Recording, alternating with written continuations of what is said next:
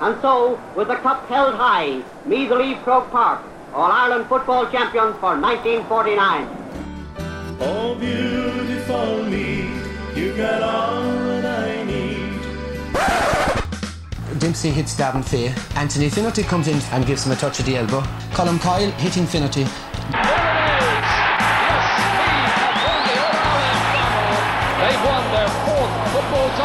This is Colm's first punch. Finnerty, delayed reaction, looks around, sees Martin O'Connell coming in and thinks that the best action is to go down. What a set of matches we've had. Four terrific and memorable games. Final score Meath 210, Dublin 15. So Joe McDonagh, GAA president, presents Sam Maguire to Graham Geraghty and Meath are the football champions.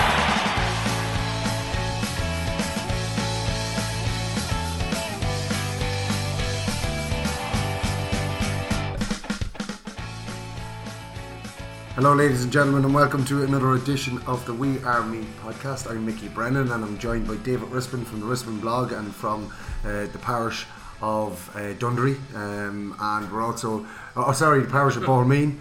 Um, and we're also joined by Kieran Flynn. Uh, doesn't know whether he's done Saney or Kilmessan, but he's definitely done. Or Sanchez. He's definitely done Saney this weekend. Anyway, that's uh, that's for sure. And uh, we'll come back to that with the Junior A Championship results uh, later on. Uh, it's an action-packed um, pod this week. We've got the Meath Ladies were in action, so we're the un- Meath Ladies under 16s. We have a fixture as well for the Camogues as uh, Kieran Flynn just turns off the uh, sound there on the old computer. Um, uh, again, thanks to all of our listeners on um, Periscope on Twitter. Um, and fair play to Kieran Flynn, who's that all set up in front of him, and that's where you could hear the computer uh, beeping. Uh, we've also got the league finals we're on. We've got Junior A Championship round three and some round four games as well.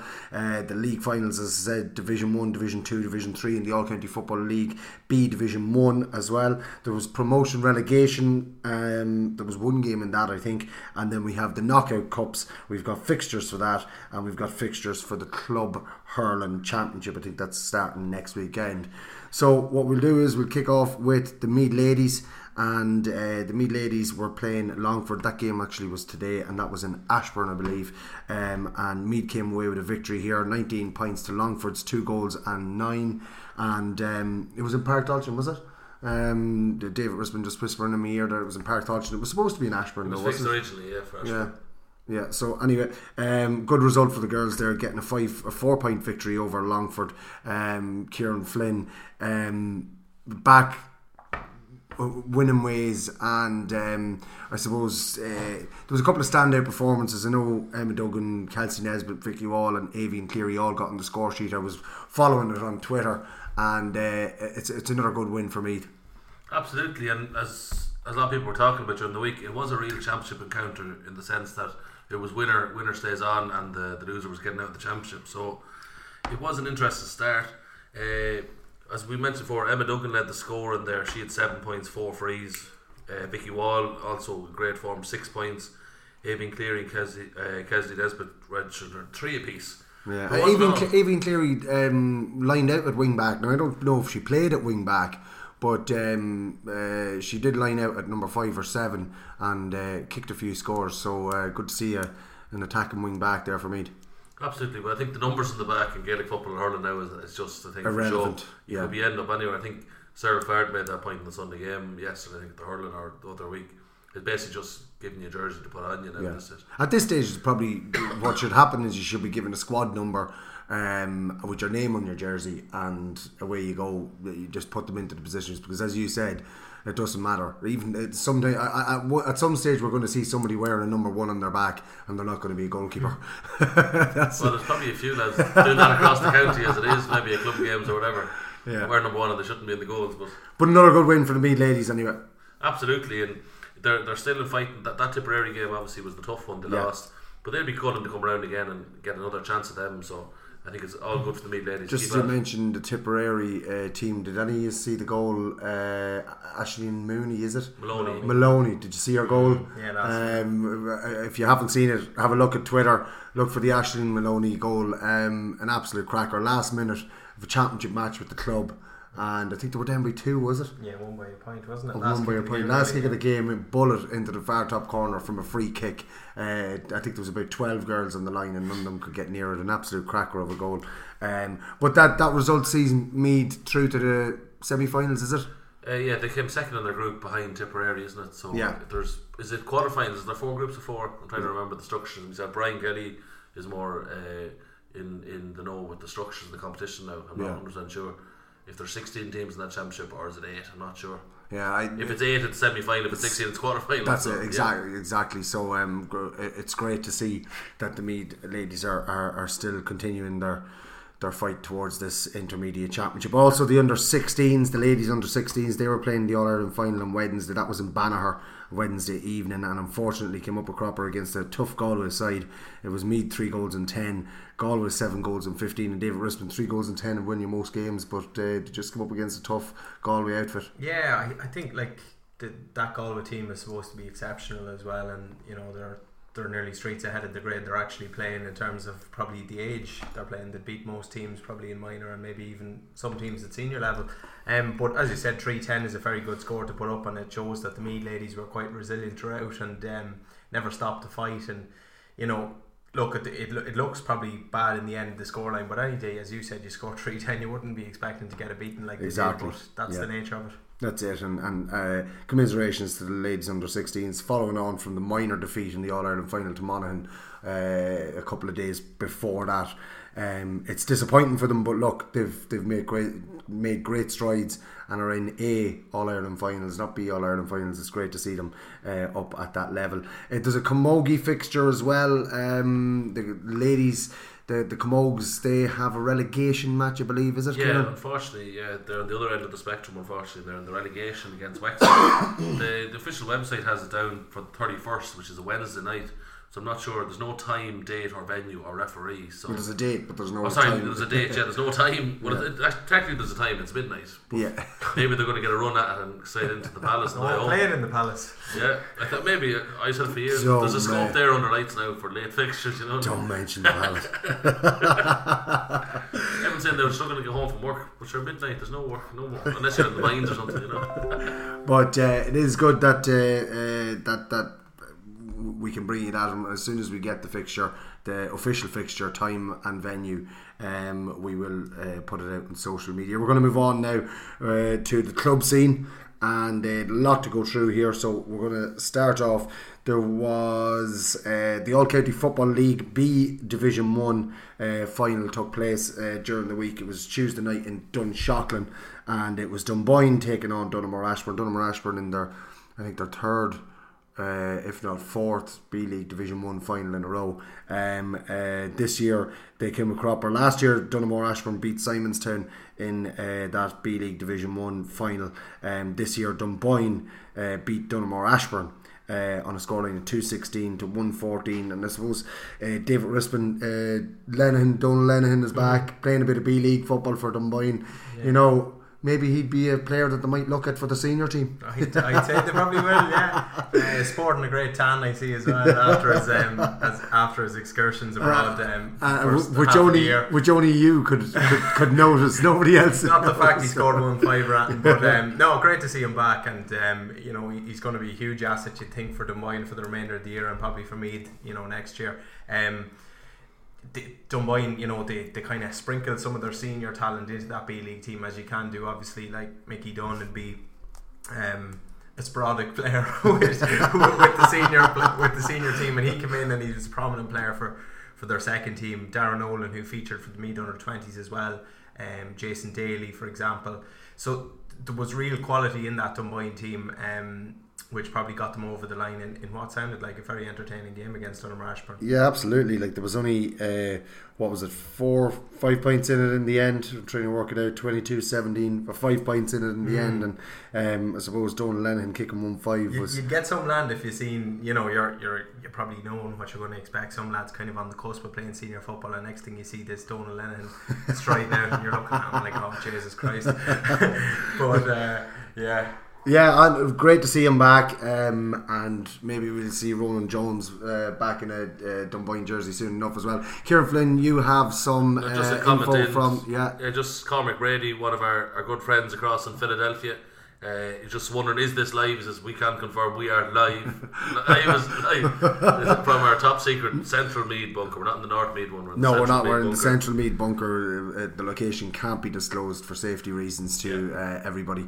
Um, but uh, if you're driving in around the Athlumney Castle area, you'll see you'll see cars just abandoned in the middle of the road. That might be a giveaway The for mob at the, at the top of the estate. No, I think Gail Collin killed one, so they're not too worried about Brian Kelly's tonight.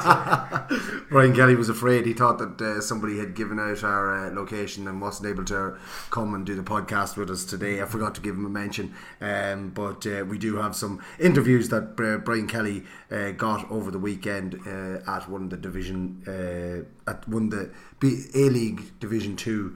Uh, finals um, between Seneschalstown and Ballinabrackey.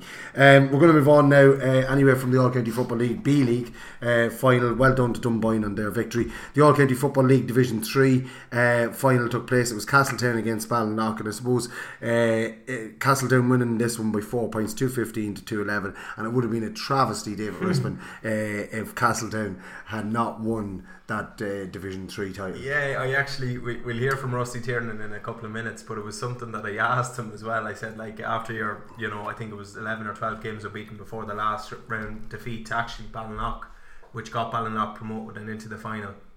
Um, it would have been a travesty for them because of the unbeaten run, but it was something that they probably gone off the rails a little bit in terms of that Ballinlough game. Probably ended the run, obviously, but Yeah, then they and were, then they lost in the Cornabonia. Or yeah, I think was to was it to Blackhall Gaels. Um, they were well bet in that too. But um, looking at the game at the weekend, like they were they were by far and away the better side over the piece. I think for forty five minutes they completely dominated Ballinlough, and it was it was almost like a carbon copy of the Ballinlough and Dromara game in the championship. Like there was eleven points in it at one stage. Ballinlough second half, fifteen minutes to go, shooting into the hospital end and suddenly Padder Burns introduced off the bench. Now, I think he should have started. He definitely should have been on at halftime. Probably just left it a little bit too late. Him on with about twenty minutes to go.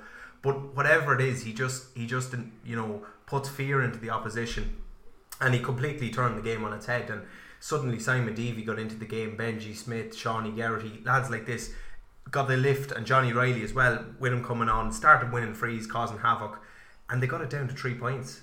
And after Castletown playing all the football, there was five minutes to go, and you're suddenly saying, Jesus, you know, Ballinlough have all the momentum, they have a bit of a breeze behind them, Padders on fire.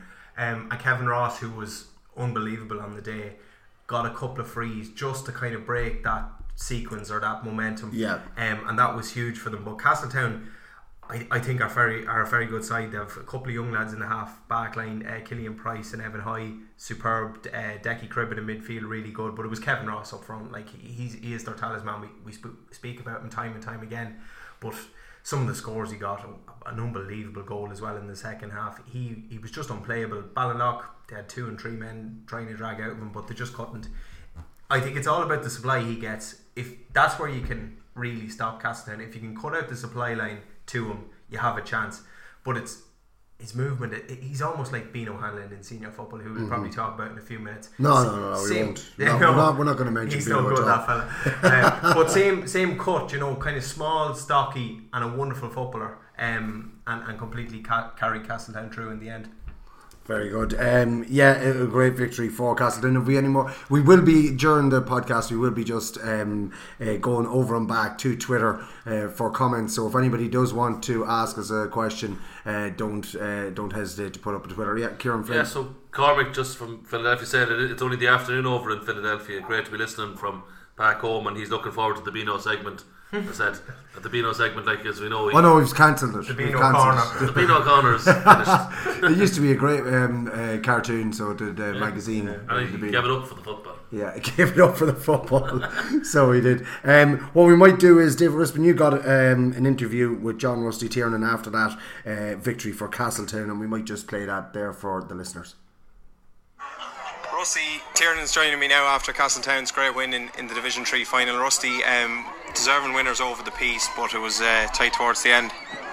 Uh, yeah, I, I feel, as you can see yourself, we probably controlled the first half and I'd say the first 10 minutes of the second half possibly and look we knew uh, Ballinlough were going to come at us and they gave us a serious scare near the end just we got it when they, they got it back twice I think to three points and Rossi just tagged on two frees which always gave us that breathing space so thank God anyway I suppose the, the introduction of Padder Byrne probably coincided with Ballinlough's revival late on. Um, you'll probably be pleased with the way he's kind of curtail, curtailed them towards the end and then got the couple of scores, as you said, Rossi as well. Yeah, t- true enough. We actually thought Padder be under 40, so that's what we were planning. But when he did come in, he caused, as he does, like he's an exceptional player, he hmm. caused havoc. And our boys seemed to get drawn to him and he'd slip. And it was just a bit of panic until they got settled down. And near the end, we put in a sweeper. So it was just to, we say, try hold him out because he creates panic when he gets the ball and deviant side's very good. So, Yeah. And they did give us big problems for probably 15, 20 minutes. So held out and we won it in the end, thank God. And what about yourselves? I mean, there was some, some great performances. Obviously, Kevin Ross is the one, but you look at the likes of Killian Price and Evan Hyde there in the half back line were very good. Yeah. Declan Cribben around midfield too. Yeah, true enough. The two boys in the half back that you named, Killian and uh, And Owen, or, and or Evan, yeah, were absolutely fantastic. They're only in and like they're playing like lads that have been at it for ten or twelve years, so they're exceptional players. And as you said, Declan Shane in the middle of the field. That's what we do try. Anywhere we go doing management, we try to get two r- real runners and hard workers in the middle. And you can't get better than the two boys. They just empty the tank every day for us, so it's great. Yeah, and then I suppose looking at your long unbeaten run in the league, it was probably important to get the bit of silverware after kind of dominating the league for so long with the unbeaten run. Yeah, well, yeah, true enough. We're only on a bit there myself and Quayler there. Um, like O'Mahony's dominated Division One, and that's what we were saying to the boys Mm. before that. Just because you've been dominant and we say the best team in the league all year, Yeah. it doesn't mean the cup is going to come. So you have to. And Ballinlough actually bet us in the last last game and Mm. scored four thirteen. So we're very we- weary of them. So look, as he says, we played well all league, lost one game, and got it at last. Bit of silverware. So. And then just looking ahead, I suppose you'll enjoy tonight, but two weeks' time, the big one, it's it's St Michael's in the championship. That's going to be a tasty one, isn't it? Yeah, very much so. Um, look, we've come across them. We know them. They're a good side. I think they've three points out of four.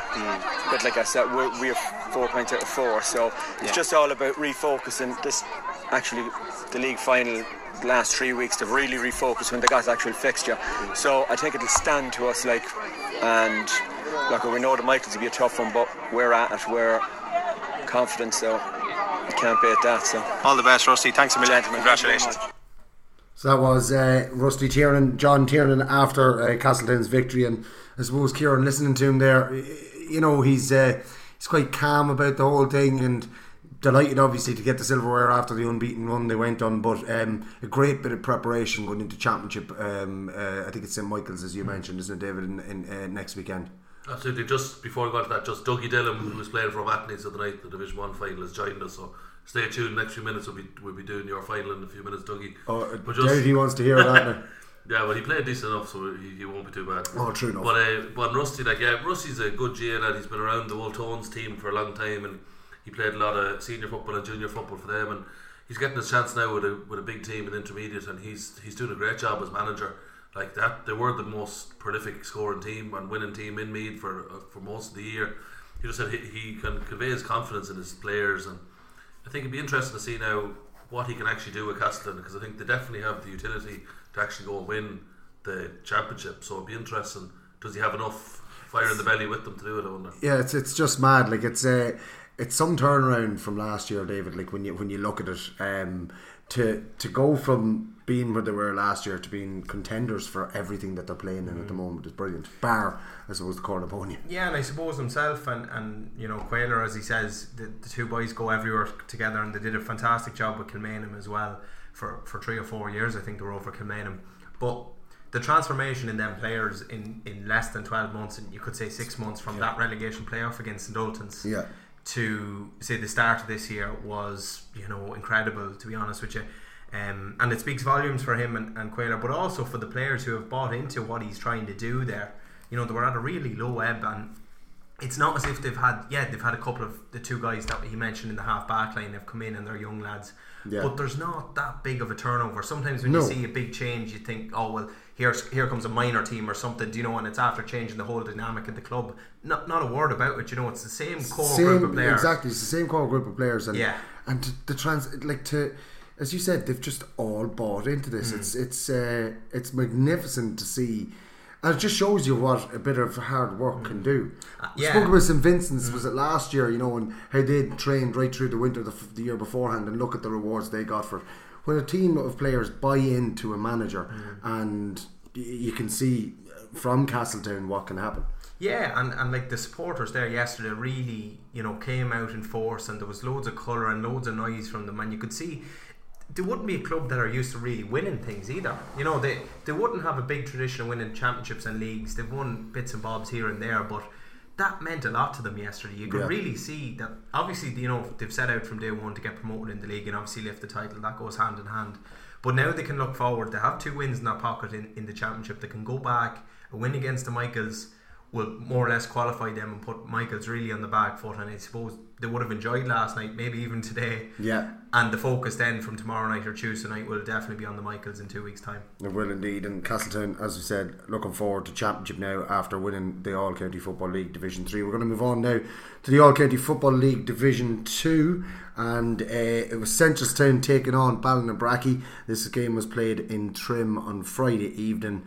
And uh, Seneschalstown came away with the victory after extra time. It was 3 goals and 14 to Ballinabrackey's 2 goals and 12. Uh, 5 point win there for Seneschalstown in the end, Kieran.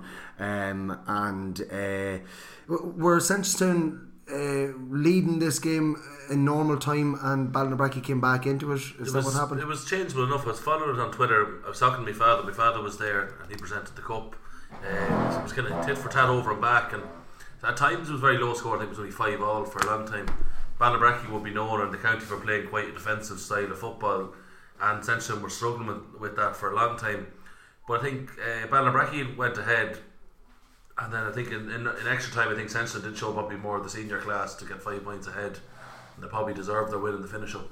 But I think Joe County, in, in his interview, he talks about the players and the squad and that. It'd be interesting when you hear the full thing. Yeah, we'll, we'll, we'll, we'll go to that interview in a couple of minutes. Seneschalstown building, uh, and I think it it's, might be mentioned in this interview, but Seneschalstown really building on their underage success over the last few years and blooding through a lot of the younger lads into this team, and they're starting to reap the rewards now. Yeah, I suppose Dylan Keaton is the one. He was he was man of the match. I think he came out with two, three in the end, and he's one. He, I know he played senior football last year, but he was very young and. You know, Green. I suppose this year he's he seems to be more mature and he's got a bigger role in the team. And I think Joe Sheridan went in towards extra time inside and really helped him because he was a great foil for him. You know, playing off him as opposed to probably going out and winning his own ball. He he looked for the kind of scraps off Big Joe, and, and that's what Big Joe is for. Like he's a, he's a fantastic target man. I think Brian Sheridan, um, talking to Flash Gordon yesterday, had a fine game, but. Yeah, they've Oisín McConville's in there with, with Joe Cowley, and they've done a good job in rebuilding there. I know it's it's Division Two and that, but it's still not an easy division to get out of. Particularly when you're a big senior club, you're out you're out there to be shot at. Yeah. Teams really want to get a scalp and beat Seneschalstown. And Ballinabrackey, by all accounts, it sounds from the game, had had quite quite quite a good chance to do so in normal time. I think, as Kieran says, probably fitness to the fore in extra time and a little bit of senior experience and probably. Uh, you know, extra options off the bench was, Mhm. was key in the victory. But Ballinabrackey will take a lot out of it. I, I was talking to another guy actually, and he says the pace of the game was was incredible. It was a really kind of senior pace, and that's good news for Ballinabrackey as they go into as they resume their intermediate championship in in two weeks' time. Absolutely, and uh, Kieran, I suppose just looking at it, um, the, the, the, before we go to the interview with uh, Joe Cowley, um, the, the the Division One and Division Two final, both of them played on Friday night, and do you think that maybe you know that they could have been played on today, maybe, or or even uh, on Saturday evening, or what was the reason in Yeah, between? well, unfortunately, we're not privy to the details of why games are fixed where, and I know even sometimes the finance committee and me is not too happy when they play two big games of that in two different places at the same time. Doesn't allow like there's a lot of fans out there that go to all games. Yeah. Like I know there's a cohort of 20, 30 people, like just like Davy or our own Davy, and even more ourselves go to a lot of games.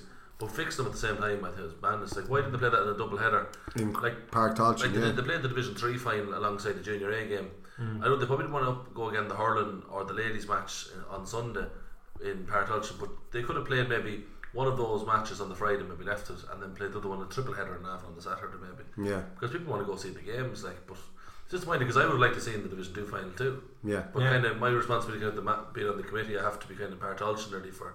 So I miss games when they're outside of Páirc Tailteann. I love going to games outside of it, like. Yeah, yeah. But sure, you can't get every game. And that's it. That's it. And it just it was just it just struck me there. Um, you know, looking at it, uh, the you could have you could have helped people get to people who want to watch a few league finals or a few matches. And especially league finals, I don't. I think people would want to go to both the Division One, Division Two, and even the Division even Three. just for the streaming, like our Media TV now and the premium membership and all is there. And you, the thing now is you sign up, it's just a one-off payment. You get all the games. Kind of we looked at before, and some people were trying to get one-off games, but it wasn't really making its itself and its money back. Like, but it's Yeah. but fixing games like that at awkward times and stuff makes it difficult for Colin to get to them to, Yeah. to video them. So there was no video coverage of the Division One or Two finals. Yet there was for Division Three. Yeah. and that's probably not good enough. We probably need to be able to suit the games that they're going to be filming them all. Like. Yeah, can you imagine a, a, a festival of football on Saturday uh, of league finals? here, Division Three, Two, and One league finals all played on Saturday afternoon. Like that junior A game And- came in and Wooden and Clonagale and Davy had a tweet up. There wasn't a sinner at the game, like there was nobody there. And It was desperate. They could have played that probably in Courtown would have been the perfect spot. Clemaine and Wood and Clonagale. It's kind of Mm. bit half. Maybe the Michael's Carnos or Carnos end might have been good venues too. Like Yeah, them and three try to maximise to maximise the crowd in, in Páirc Tailteann for the league finals would have been give, great. give lads a chance to go watch Yeah. games. So three, we could have played that Saturday. Yeah, three, five, and seven maybe.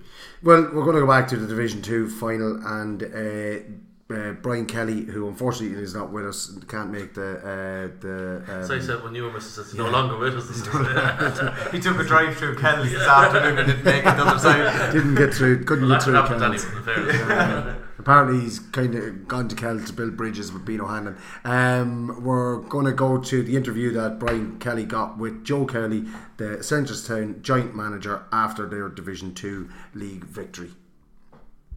I'm joined by Seneschalstown joint manager Joe Cowley after the most dramatic of A League Division 2 finals uh, after o- overcame Ballinabrackey. Joe, how do you sum up that game?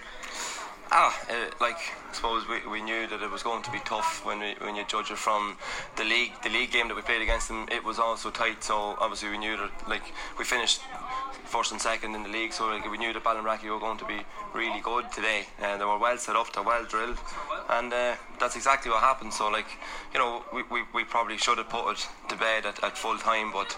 Uh, that didn't happen, and you know we stuck at it. We didn't give up. We stayed, we stayed the course, and uh, we stayed to what we knew, and, and we ended up coming out on top. So that's obviously the main thing. Yeah, like showed uh, plenty of strength and depth in the panel there today. Over the course of the 80 odd minutes, you probably used 22, 23 players. It, plenty of young that's come through from the minors in the last couple of years. It's a good sign for what for the future. Yeah, like we we, we you know we, we set about uh, making everybody train and fight for places and, and and basically you know the young lads are part of that. There that they're coming up. They, that's the only step they have now is to go into the senior ranks. And luckily we have a, a junior team that they can go into first. And, and obviously you know they came into the senior into the senior setup now in the last little while since they finished the leaving cert. So you know they're adding to it. They're contributing to it. They're, they're good.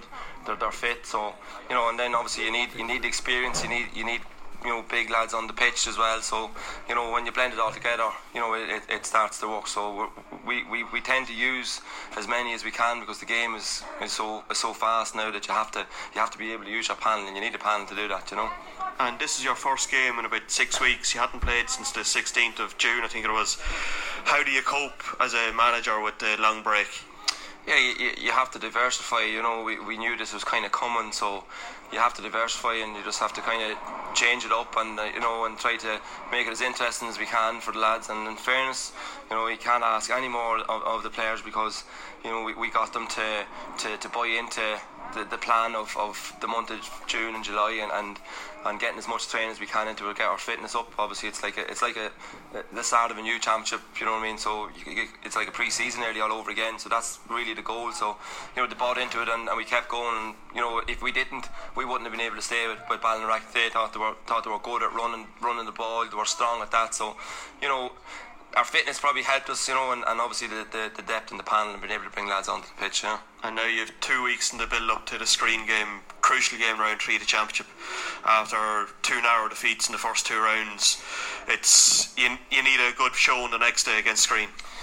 Yeah, like the the, the, the championship is very it's you know it's it's it's very awkward the way that it, it kind of pans out, but you know the Dunshaughlin game is fierce disappointing. Um, the first game against the Matneys, you know, we didn't really, really, you know, not that we didn't believe, but I suppose like you know, when, when we grew into the game, you know, we started to get better, and, and maybe maybe if we had been like that when it started off, maybe it might have been a different score. But you know, Matneys are you know they're a big team, they're they're, they're a town team, so like you know they've a big pick and they've, they've got a serious setup. So you know, but the second game against against uh, Dunshaughlin was was very disappointing to be to be so far ahead and playing quite well to kind of throw that away. That's that's the disappointing thing, you know. But but now we're just we're just transfixed now on, on these next three games. This is this is do or die now really for us. We don't want to end up in, in that in that battle. So obviously we just want to get get get off to a good start. Like Skryne are a hell of a team. You know, they're, they're a seasoned team. They're, they're, they're a big championship team. You know, so you know we know what's coming down the track. So we just have to get ready for that.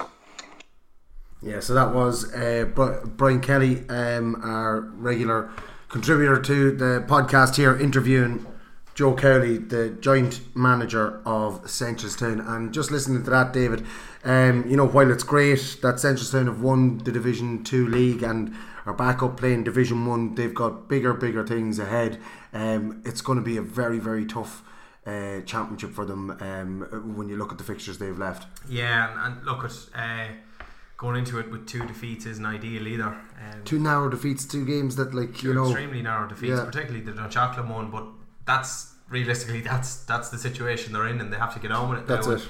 This Skryne game is going to, I'd suggest, set the tone for the remainder of their campaign. If they can get a win, they're back in contention as regards. You know, they can start looking up towards getting out, out of the group and possibly into the knockout stages. But if they're bet, um, they're staring at that relegation playoff, which is you know what what everyone wants to avoid at this stage because the the permutations with re- relegation this year in the senior championship. So it's a fine line, but getting a bit of silverware, particularly again for the young for the young lads, getting a taste of what it's like to win something is invaluable. A lot of the older lads, the yeah. Sherdons, for example, would have won senior championships, let alone leagues and whatever. So they're quite used to it at, at that stage. But getting it into the likes of your Dylan Keatons and young Hickey and these type of lads is is invaluable really and they'll take a lot from it but Skryne is going to be a different kettle of fish as you say absolutely and, and, and as you mentioned it there those young fellas they've come up winning uh, everything at underage uh, levels and to get a, an early taste of, of, of victory, uh, winning a bit of silverware uh, at adult level is uh, going to stand to them. And maybe you know, winning is a habit, just like losing is a habit. And maybe, maybe, just maybe Seneschalstown will will kick on from uh, uh, use the, the, the, the, victories that they've had towards the end of the league and winning that uh, Division Two uh, final the other day. Maybe they'll use that to to springboard their championship hopes against Skryne. Um, well done to Seneschalstown on their victory and winning the Division 2 uh, final. We're going to move on now to the All County Football League Division 1 final, and this was played on Friday night in Páirc Tailteann. As we said, uh, the league final played at the same time as the Division 2 final, um, and this saw Gaeil Colmcille come out victorious on a scoreline of 3 goals and 13 to Navan O'Mahony's 2 goals and 10, and uh, uh Beano Hanlon uh, would have lost to O'Mahony's by three points had he been playing them on his own, David Rispin. was he not playing them on his own? Ah, no, Seamus Martin was playing as well. oh God, you and Brian Kelly are going to ah, be. No, no. You're going to be. Uh, I, I have great time for the Kells lads. Uh, you know, look, we we say it every week here, really, on the podcast. They're they're a savage team. I would have made them, you know, slight favourites. I would have fancied them to beat O'Mahony's, yeah. but uh, they had to do it the hard way. I think it was 18 minutes before they registered their first score, and it was a goal from Beano that, that did that. O'Mahony's were five or six up at that stage, weren't mm. they? and they were imperious enough. O'Mahony's that stage they seemed to be kind of gliding up the field. Your man Oisin O'Brien, the mm. Was The kinda- Courtown player. Yeah, the Courtown lad from Galway. Yeah, was kind of was causing trouble with the white boots, the quintessential corner forward with the white boots in the corner. Like, you know, I mean, like more more interesting how he looked than how he played. But but when you do that, they end up playing really well. So it's kind of a double-edged sword. Look good, yeah, yeah, feel good, play good. Yeah, like Gavin Henson here was saying was here with the tan. but, like Oisin was brilliant too in, in the early parts, but it just shows again, Colmcille. We talked about it for how long in this podcast about their drive, their effort, and just the tenacity that they bring. And they all learned that through uh, school. Uh, in fact, it was your father. Well, who the words taught, probably, it was your- anyway. it was your father who taught all. Well, he taught all the them good lads. I told you that. All the good lads. All the good I lads. think they erect a picture of Francis Flynn on the wall before every game, and they all get down on their knees and saying "Our Father." To and, then, and then the other end of the pitch will be for kicking ball again to get them pumped up. That's for a target practice, so it Target is. practice, Um, but uh, again, like, g- did have they won the league in the last three or four years? They've played in two or three No, finals. They, they've won the Feis Cup. They've won the Feis Yeah. Cup. No, the So- Mooney Cup hasn't went back or something. I read um, Alan Tormey, a very good PRO, a great PRO with Gaeil Colmcille. Their new website that we plugged a few weeks ago, like brilliant stuff on the game. And Yeah, actually, we plugged that again. So we yeah, yeah. just did there as a reading Yeah. yeah. myself. the plug it going, yeah. But uh, I think it was 15 or 25 years. I can't remember which that they won the league last. So it's definitely been a while. They've definitely played in two or three league finals in the last Yeah. five years. So they Did have. they lose the Skryne last year? They did. They Yeah, lose that the was the Skryne last recent year, yeah. Um, and uh, they've been to how many championship semi-finals now? Well, Um, Barry, is Barry, four out of the last five years? You know Barry Fardy from Kells. Yeah, great what a man. entertainment, great, a great junior D footballer too. Oh, Junior A, don't say that. no, I mean, didn't they win? Didn't, you know, Junior B, he, he kicked a great Oh, goal yeah, Junior B, yeah, yeah, yeah. But uh, he was saying like the number of Shane Lowry and Clara and how good the Tuesday night for the beer was there. He says, he says if Kells win the championship, he says Kells on the Tuesday night will bait Clara out the gate. Yeah, So- Uh, oh, well, yeah. Smiths, I will- Smiths will will be be absolutely we'll be hot doing on it. that. I mean the Tuesday, the, like not the Tuesday after, the Tuesday week after Yeah. would be the, the time to go into Kells. It'd be absolutely But, incredible. but in fairness to them, I think they enjoyed Friday night. Uh, they might have had a few last night, but they were back training at 10 o'clock this morning. The junior A's who will probably come to, um, are playing at 12 o'clock this afternoon or midday today. Um, so it's it's right back to business. I think they have a Feis Cup semi final this this Tuesday as well. previewing it, Yeah, so like it just shows they enjoyed the celebrations, but straight back down to business, and you know that's that's it's, that's that is the type of approach Larwall and Concleary bring to I the think table. Another one I thought was great was um, was it uh, is it Adam Muldoon the cornerback and the Muldoon? Yeah. he he had his debs that evening. Yeah. And That's he- right, Yeah, yeah. and he. He, he sent his he sent the, the woman on ahead to kind of get the seat and probably have the dinner or the soup maybe and Yeah. he flew in the suit then with the cup straight to the Debs so that just shows you like a lot of lads would say well sure me Debs is a one off but sure like a lot of lads league, a league final even though it is a second league final it's you're not going to get too many opportunities so Well, that's it. Paddy McDermott, actually, who we'll speak about, did the same for Carnaross. The Debs as well played and actually was taken off. And there was about 10 minutes left in the game, and off he was to, to get dressed and off to the Debs, which you can excuse, you know. Yeah. But um, look, going back to Kells, I suppose you, you have to give them credit. Um, the likes of Bino, but, but also Seamus Matimo. You know the Rileys, Cudger fullback, you know Mhm. captain in the side. He's a real inspirational leader from fullback, and you know that's only because his brother his brother's the captain was he Cudger, yeah, yeah, no. yeah, himself. no it was the one of the twins is not who's injured which of the which of the twins Oh no, the, twi- the twins, the Yeah, Tormey yeah, twins. Yeah, yeah, yeah, yeah. yeah. Sorry, not Barry Smith, but, but uh, he was really advertising for his Yeah, brother. He was yeah. laughing at that. He But but it just shows Yeah. like, and I know we always give Bino the credit, and rightfully so. But there is a really kind of strong backline there. James Riley, Liam Ferguson, Mm. Justin Carey Lynch between the sticks. They're they're a really solid outfit, and I suppose they were under serious pressure early on. True Oisin O'Brien, Stephen Bray, these type of lads, Dylan Regan. They weathered the storm and then settled in after. I think Bino missed a couple of frees that he normally expected. to. First two, and yeah. they were bad. Like though, you know, what I mean, like if you didn't know Yeah. him and you didn't, you just walked in from Planet whatever, and you never saw him play before. He says they're two awful efforts. You take him off. Freeze. Instead of take him Hmm. And then- off. and then two seven. Yeah, take, two six. Sorry, two six. No, two seven. Two I- I seven. got it wrong. Yeah, two Oh, seven. was- it oh, was Brian? Kelly, would you believe, that corrected me. Yeah, he got two yeah. seven, which is Mm. great. Um, but uh, I was delighted to correct you, so he was Yeah. because he is Bino's biggest fan. Um, I wasn't going to let you away with that one, so he wasn't. But uh, look, uh, we've we've spoken about Bino on, on numerous occasions, and, and what a what a player he is. Thirty two years of age is he? is Round about, yeah, we could be 32, doing him an injustice, but or we mightn't be. I think he could be more, maybe, but we'll say thirty-two. Yeah, I think he's 32 or 33, but uh, fabulous footballer, great lad. I've so much time for the Hammonds. It's just um, he's he's brilliant. Love love watching him playing football. So well done to Gaeil Colmcille, and they are back to training, as David Rispin said this morning, and uh, they did celebrate on Friday night, but they're waiting for the big one by the looks of things. They'll they'll celebrate when they when they eventually get their hands on the Keegan Cup.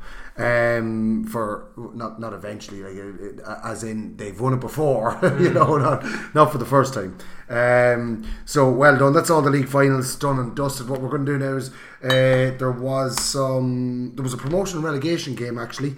Um, and uh, Yeah, Kieran Flynn, it was Oldcastle. Oldcastle and St. Pat's. Yeah, Oldcastle and St Pat's played in Simonstown on the 27th, which was yesterday at half six. Oldcastle 320, St Patrick's 412. So 320 is great score. Like to get 23 scores, probably Oldcastle probably just showed that all those Division One league matches done to them. That they really did. Like St Pat's, were a senior football team, really like they scored 412, which is not a bad score. But Oldcastle, very strong team, and they'll be delighted to be back in, in Division One again next year. So that's great for Oldcastle. It's great for their the kind of the, the base to give them chance to maybe win an intermediate too. Yeah, like the, and apart, as well as as well as that, like you know, uh, it's about I suppose when you go up for the first time to uh, the top division, it's about consolidation and whatever way you can consolidate it, even if it has to be through a relegation playoff, because sometimes they can feel like a final. Um, it's great for Oldcastle because now they know what Division One football is like. You know these young lads that they have on that team, they've g- gained the experience, and next year maybe they'll push on. Yeah, well, they put a huge effort into the Division One campaign, and, and they got some huge wins. They bet senior champions Dunboyne in Millbrook, you know, which was the standout one for me during the league campaign, and they actually worked so hard to, to get themselves in that relegation playoff to, to not be in the bottom two, we'll say, and to get themselves that fighting chance. And they finished the league really strongly. They lost a couple of games, granted, but they weren't disgraced in any of them. Mhm. St Pat's, on the other hand, kind of started slowly and finished the league really well. So it was a, it was a really entertaining game by the sounds of it. Like no no disrespect to St Pat's, but to be in the same mould as Ballinabrackey, to be more defence minded than, than attack minded, and to score 4-12 and lose the game. Um, you know, is, it probably is, is a strange one for, for St Pat's because they normally score maybe half that and still end up probably winning the game by a Yeah. point or two. Yeah. But um, full credit to Oldcastle. You know, they, as you mentioned, they have some young players, a little bit similar to Seneschalstown. Paddy Gilston has done a fantastic job there, both on the field and off the field. Playing, obviously, he's a fantastic leader and inspiration to the young lads. But he's also coached many of them guys through the ranks. Um, I think they're up in Division Two, possibly the minor as well. Um, which which symbolises you know how far they've come uh, Yeah. over recent And years. they've won. It's just interesting under twelve. It's, they've won the last three. Uh, for the last three years, they've won the under twelve summer and spring league. Mm. So they're doing great stuff. It's more kind of regionalised, so they kind of play the same teams every year. That they're probably the best. Yeah. But it's still just nice to see that there's a kind of constant kind of success building there. And they've- they were beaten in the Division Two Summer League final by Ratoath, which are no small club at adult or at juvenile level. So Oldcastle are going in the right direction. at Juvenile. Yeah, they definitely are. And well done to the lads in Oldcastle on uh, their um, consolidation of, of Division 1 status. Um, what we'll do now is we're going to, going to mo- move on to the Knockout Cup. So I think we've got the semi final fixtures. Are we doing the results of the championship first? Are we? Uh, the results of There's just a few junior A results. Junior I'll list them out.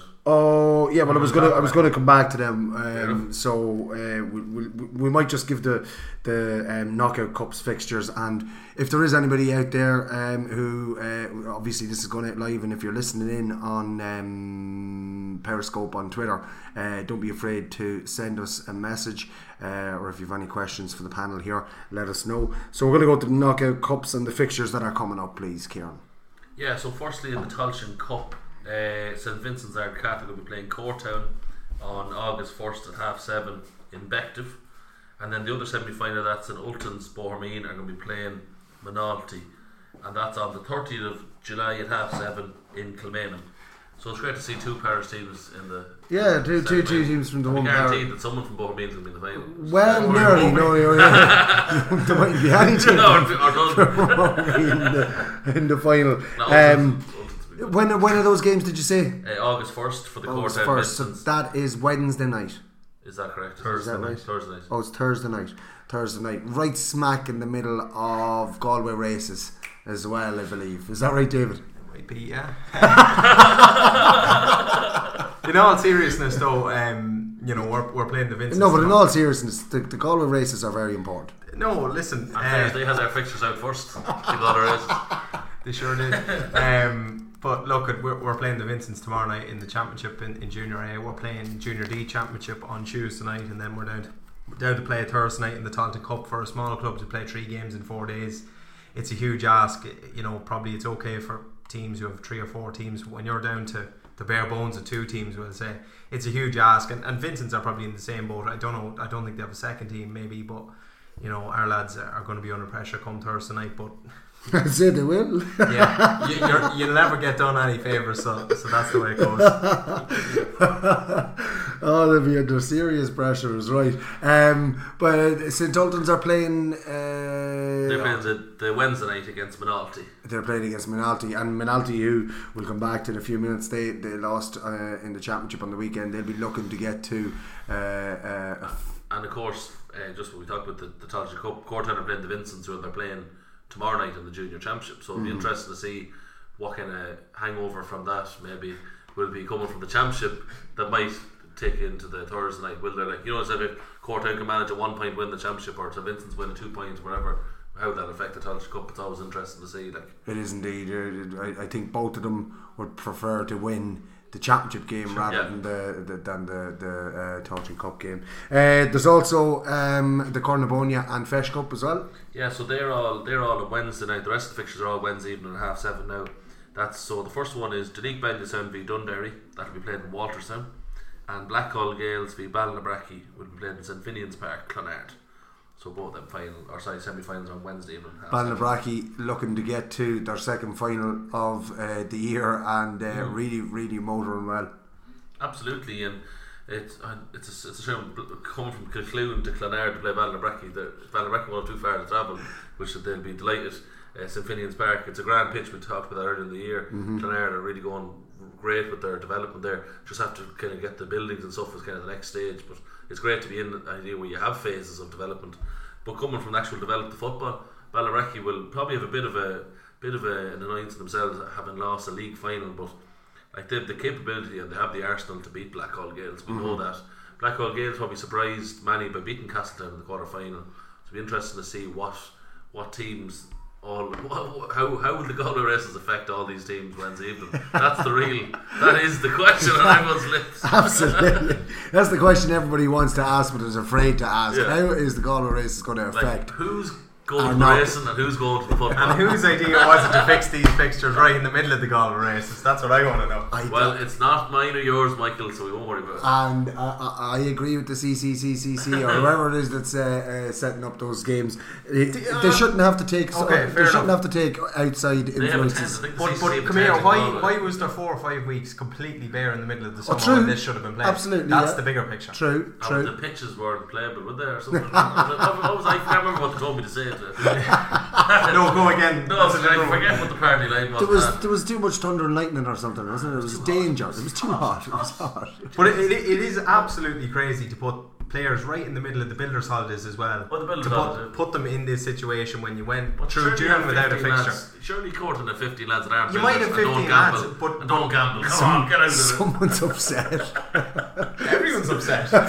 I'm not. That's because you're not playing. well, well, the, well the, Just like to welcome Danny Quinn is after joining us there. We're just talking about your Ballinabrackey match and we're talking about the Galway races. So, Danny, you might give us some insider knowledge as any of the Yeah, if, there's Ballinabrackey a- lads. if anybody has any tips out there, uh, send them in Yeah. for, for all of the, the GAA community that are heading to Galway. Yeah, this is the for football game we're races. talking about, not the, the race. Now. Exactly, yeah, absolutely. Um, but uh, no, I'd, I'd have no problem with it at all. Okay, uh, fixture congestion, yes, and the fact that there was four weeks of no football, yes, but the, the Galway races should have no influence on whether we play games of football or not.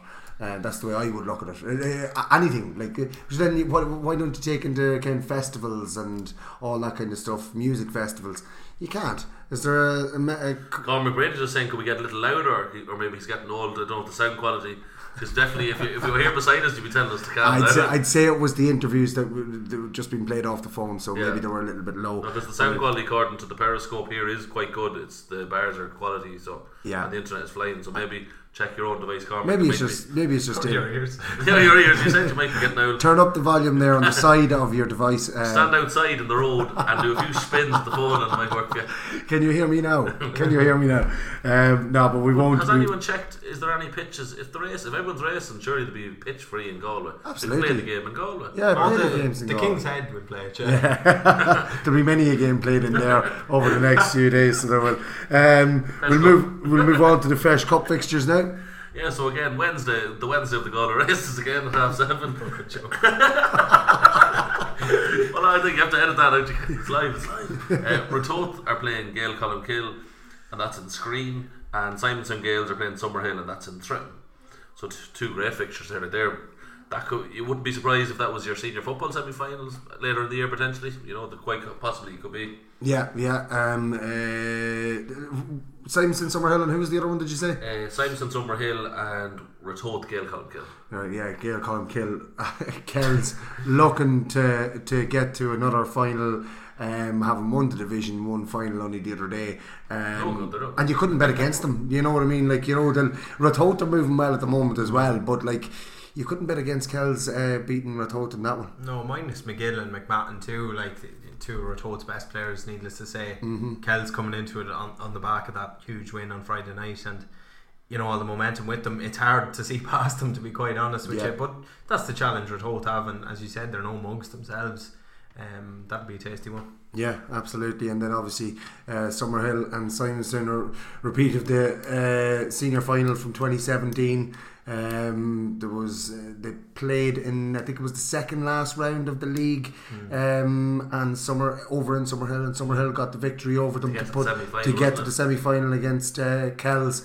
So uh, a little bit of history between those two clubs, maybe David. Yeah, absolutely, and I think both both clubs probably have a couple of injuries and unavailabilities for several reasons, and uh, it's, Galway it's races.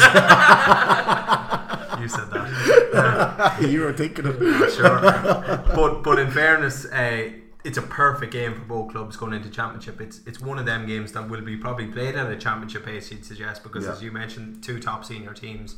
And you're only a few weeks out from championship. Well, that's as it. It'll like, only be ten or twelve days at Yeah. that stage. So um, I'd expect it. I'd, I'd expect a really good tussle between them two, and uh, I wouldn't like to call who could come out on that one. Yeah, it's a tough one to call. All right. They're going to be good to farm or what, what we?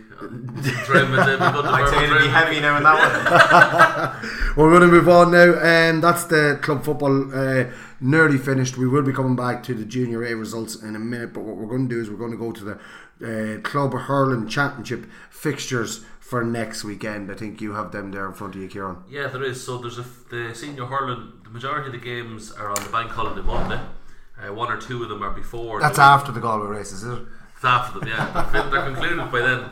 So I think, yeah. So I think uh, Longwood, Longwood and Kildalkey are potentially. Uh, they're trying to get maybe maybe get one day of the racing in. Their their game is first on the first of August, which is the Thursday. Longwood Kildalkey at half seven. That's in Rathmolyon. That'll be a cracker of a game. Uh, Klein Ratoath is on the bank holiday Monday at half five in Páirc Tailteann, and they'll be followed then by St Peter's Dunboyne and Kiltale at seven o'clock in Páirc Tailteann on the bank holiday Monday. And then Navan v Na Fianna is on Thursday at half seven in Trim. Then Boardsmill are playing Kilmessan on Friday at half seven in Kildalkey. Uh, Blackhall Gaels playing Trim on the bank holiday Monday at half seven in Boardsmill. So that concludes your senior hurling. Then just for the Group A, which is the first teams in the intermediate, Clann na nGael are playing Donaghmore Ashbourne on Thursday at half seven in Dunshaughlin. Dundee are playing Drumree on the Friday at half seven in Longwood. Gaeil Colmcille, who are pl- massive, the, the hurlers are still getting a good traction there too, are playing Wolfe Tones in Kilskeer on the Monday at seven o'clock. So the, the that's your senior hurling. And There's only one other one, Rathmolyon. Trim are playing Rathmolyon and Boardsmill on Wednesday evening. That's the other first team in Group B. And uh, just uh, what round of the championship is that? That's all gone to round three now. Round three. And what way do the tables look there at the minute? Uh, I don't have them in front of me, but I know for a fact that Kiltale have won their two games in A. Killeen have won one, lost one. Longwood have won one, lost one. I just I'll be able to tell you here now straight away. So at the moment, uh, it has I said to you, Trim Trim are up there. Well, Trim Trim have won all their games in Group B as well. It's more actually who who's won the games than the tables. Don't worry about I wouldn't mind the tables, but the goal like has been strong. Kilmessan lost to the Fina last they'll be disappointed. So this would be the kind of you know we talked about the, we mentioned it last year in the podcast like the Masters and we said isn't it the third day where you kind of get the Yeah. the movers and that. So this will Movers pretty much shakers. this will pretty much decide your fate. If you if you if you pick up your second or your third loss, you might see yourself falling out of the championship, which is unfortunate because there's two more games to be played and you'll be playing for very little. David Rispin gives you the giddy up sign there, so he does. sorry, another horse reference. Another horsey reference.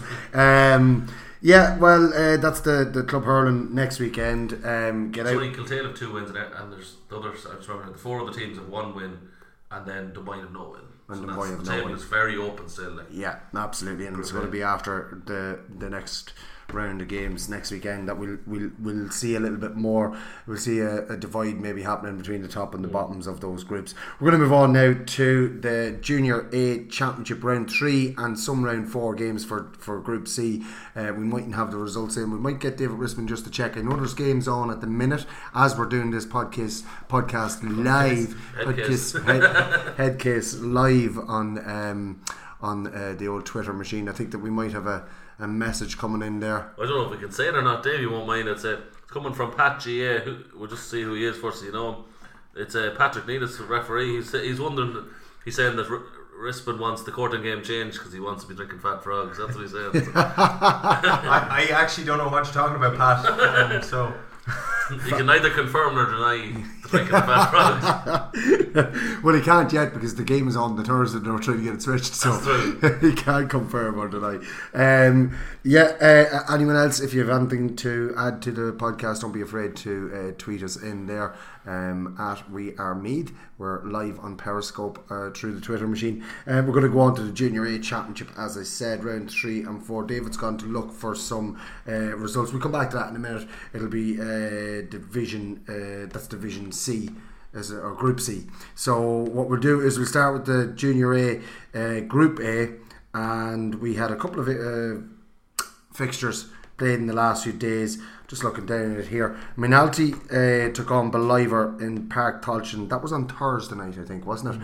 And it was uh, Ballivor who came away with a, a hefty victory here um, over double scores. It was two ten to four twenty one in favour of Ballivor. And I know that they played each other recently enough. I think it was in the league. Yeah. There was fire and brimstone in that game, and uh, there was one or two lads that may have been uh, sent off um, and weren't weren't available for, for, for Ballivor in this game. But Ballivor came away with a huge victory, David. Uh, yeah, they absolutely did. I think David Coldrick was down to referee this game, so I'd suggest there was probably a little bit of thinking put into that um, refereeing appointment. And I think the the, the, the two linesmen were, were, were high officials as well uh, in, in, in Meath. But it seems like uh, Moynalty couldn't even, you know, raise raise an arm nearly to to stop Ballivor uh, absolutely dominating them. I, I wasn't at this game; we were training, but when I heard the score, we were just finishing up training. I I couldn't believe it, you know, what the score was, but.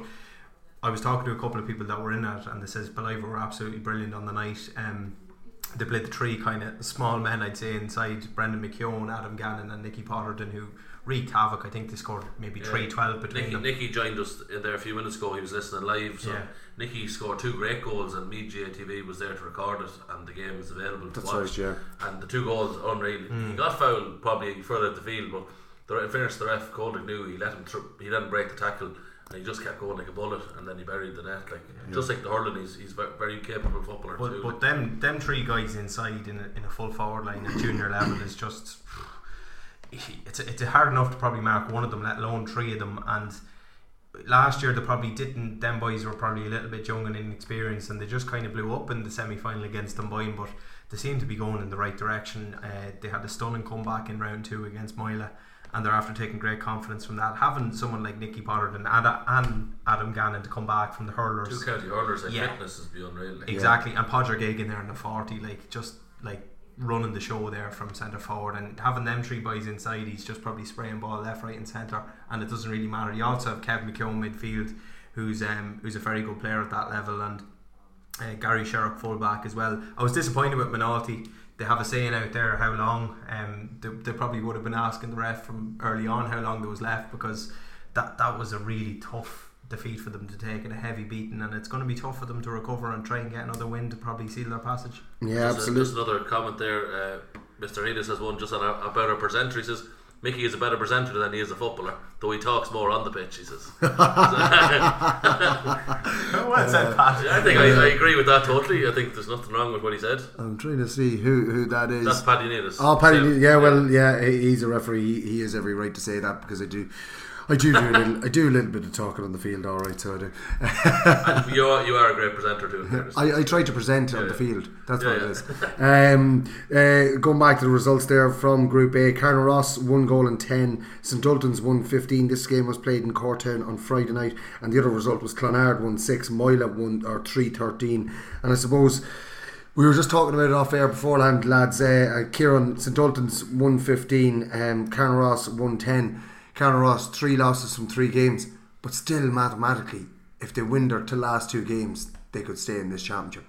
Isn't it mad to think my cousin Niall was at that and I was just talking to him about the game and he was just saying like some of the Ultans players were great obviously without saying like he McBride very he, he mightn't be at this young part of his career he mightn't be dominating the high field and in the middle of the field as much but his athleticism going up and down the field is incredible and Breslin I think in the forwards a few different lads he mentioned Mm. I've forgotten the names but think there was two penalties as well in the game as well so there's a bit of controversy too which is always a bit of crack in championship too but, it, but it was a brilliant game now, from what I heard Yeah, it was. Look, at Ultans were impressive. I wouldn't say they were sensational by any means. Uh, Of course you wouldn't. no, I I walked away from it and I was thinking, geez, that that's a great win for them, obviously. Um, but it was more. Ultons played well. Don't get me wrong, but Carnaross just couldn't couldn't get it going. I know that they had three lads coming back from Ballyhonus that morning. Um, the, the long trek home from Ballyhonus, they arrived at eight o'clock in Dublin Airport, and uh, they obviously couldn't have been up to the pitch of the game, but just in terms of everything, even when they came out before the game to warm up, they looked flat. They just didn't look at it, to be honest with you.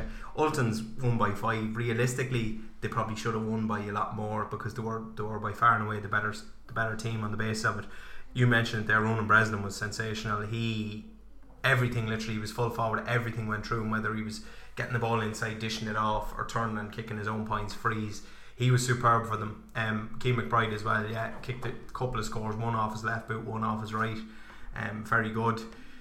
Carnaross are still in it. it. It's incredible because in the other group you might get six points and knock it through, whereas in this group four points might just do you, depending on how Moynalty we've already mentioned. Yeah. If they get another win, that knocks Carnaross out, regardless of what they do. Yeah. But if Moynalty don't, and Carnaross win their last two against Clonard and Moyla, they would go through, which is astonishing. It's a big ask looking at them because they're they're really not not at the pitch of the game. Kid Henry actually had an interesting comment uh, after the game. I had a chat with him, and he reckons that Division Two and possibly all the hype that went around Carnaross early part of the year might have actually done them more harm than good in the sense that they were flying in, in Division Two. Everyone, they were everyone's favourites for the junior championship. Possibly, maybe got into their heads a little bit, and, and then obviously they were derailed towards the back end of the league. That coincided with two defeats early on in the championship, and everything just kind of blew up in front of them within the space of a couple of weeks. And uh, it's it's going to be huge as Tom. It's hard to get there. back up on the horse after is, that. So it is. that was the game Friday night for them. If they could have won it, they had a huge chance of doing so. But um, looking at it, Ultans, Ultans firmly stamped their authority all over the game and almost knocked Carnaross out of the championship, but they're still clinging on. They are indeed. and We'll just look. jockeying for position as well. we'll just look. We'll just look down at the table there. But Live are sitting pretty with St Ultan's at the top of that table, both with three wins from three, six points. Then it's Moynalty on three points, Moyla on two, Clonard on one, and Carnaross with zero points from three games. And as we said, if they win their last two against Moyla and Clonard, they will go to four points. Um, but they need Moynalty to lose their last two games, and I don't know if that's that's a big ask that Moynalty don't get even a point from their last two. Um, it is and it isn't. Uh, Like one of them games is against Daltons, I think, and the other game, who have Moynalty and their other one is it? Who is it? We'll have a look down there. The Moyla, have Moyla. Moyla. and Mi- Moynalty uh, have Moyla and Moynalty have St Ultan's. Yeah, so they're two really tough games on paper because M- Moyle are, in the same boat as Carnaross. Really, they're going to need wins in their last two games as well. They only got their first win in the week uh, or of the championship last weekend as well against Clonard, Mhm. who seem to be you know the the the batting boys at that division or that group. But it's going to be interesting. We'll, we'll obviously know a lot more after the next round. That'll that'll how how it'll play out. We'll say. Absolutely, No, no, no. and that that's going to be in a couple of weeks' time. In Group B, um, we have the results in here. I'm just going to have a look down here, and the results from Group B. There was only two games played in Group B. Kilmainham Wood three goals and five.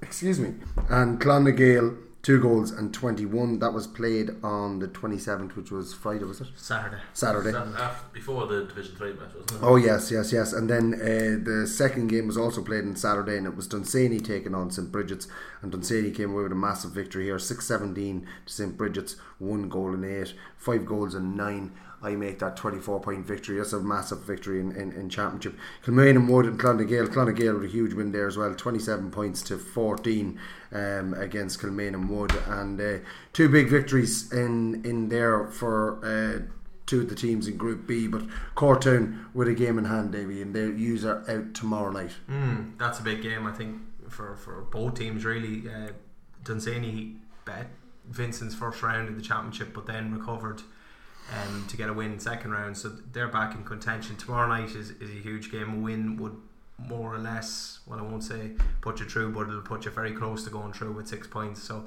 it's a big game for both. But um, looking at the weekend's games, I, I, Kieran will probably talk about Dunsany. I was in at the Clann na nGael and Kilmainham Wood game, and uh, the Wood had a great start to the game. They were 1 4 to 3 points up, they were 4 points up after 10 minutes. They had 1 4, and I think they only scored another 1 2 for the remaining For the 50 rest, minutes. yeah. Um, it was they lost Gary York now in fairness midfield who'd be a big player for them but the lack like they brought on Gilchrist there who was 44 years of age he's just back playing football. Their goalkeeper says to me he it was his first game in six years um, Crosby. He was part of the 96 championship winning senior championship winning team his first game in six years. And lads unavailable for so many reasons. I think they only had three subs togged out which was desperate to see um, and as the game just wore on Training, training for the goal or is yeah, but no, in in in, in all Yeah, fairness, like yeah, Mickey yeah. Renix is there and he's doing his he's doing his utmost with them, and it's disappointing to see they actually got promoted out of Division Four this year. Gave us a really good game in round one of the championship too. Um, but but Clann na nGael, in fairness, got to got to grips with them after that ten or fifteen minute spell, and um, with Eamon O'Donoghue there and uh, lads like that, they really kicked on. They were still missing Darrow Griffin and Keane Swain as well, who, who have to come back into it. But Clann na nGael motoring well, three wins from three. Um, they seem to be the team to beat in the junior championship. Yeah, um, uh, absolutely top of that table, top of the pile there in Group B. But uh, as we said, Cor- uh, have to play St Vincent's tomorrow night. Dunsany, uh, Kieran, your uh, beloved Dunsany got a great victory over St Bridget's. Yeah, we actually, I mean, an entertaining uh, David too. We, uh, myself and two of the lads, uh, the club hero Christopher, my cousin, is actually subbing the team. So I, I took over the, the social media duties and we did live updates throughout the whole game. So if anyone is on Instagram, check out Dunsany GAA Instagram and check the stories. They're quite entertaining. There's a lot of footage actually from the game. So the Cortown boys might want to look at that for a bit of bit of stats for the next day. But yeah, Dunsany were very impressive now. Uh, they came out with the blocks very early, very impressive. Uh, Pádraig Burke uh, was marking Michael Flood, and he never really, never really got a chance to get the ball. He, he Where did where did Flood play? well, this is interesting. The throw in, the throw in, he went full forward, and Berkey, Berkey was told to follow him at the where he goes. If he goes, if he takes a piss in the toilet, go and follow him. Maybe Right. hold him, hold him, Hold his fo- hold his forearm. him. No, hold right, him. okay. not not, Not- else, not no. it. Yeah, exactly. So he he marked him out of it for most of it. Like as much as Flood got involved, but very hard when there's like AJ Flood was there with him, was struggling. Blake centre forward. So it's interesting, like and uh, some like a lot of the Dunsany boys be listening in and just say hello to all the people listening in. It's always we, we love the support and anyone's invited in the followers like the likes of Keith Connell here, we've Eamon McPeak. There's a lot of lads Clonard we're listening, uh, Ball or Ballock, load lads here and we're all following you. So keep listening. It's a pleasure to have you on. But uh, probably the top, the player of the match had to be uh, the, the Grey Goose, as we call him, uh, the Grey Goose Pierre Fox.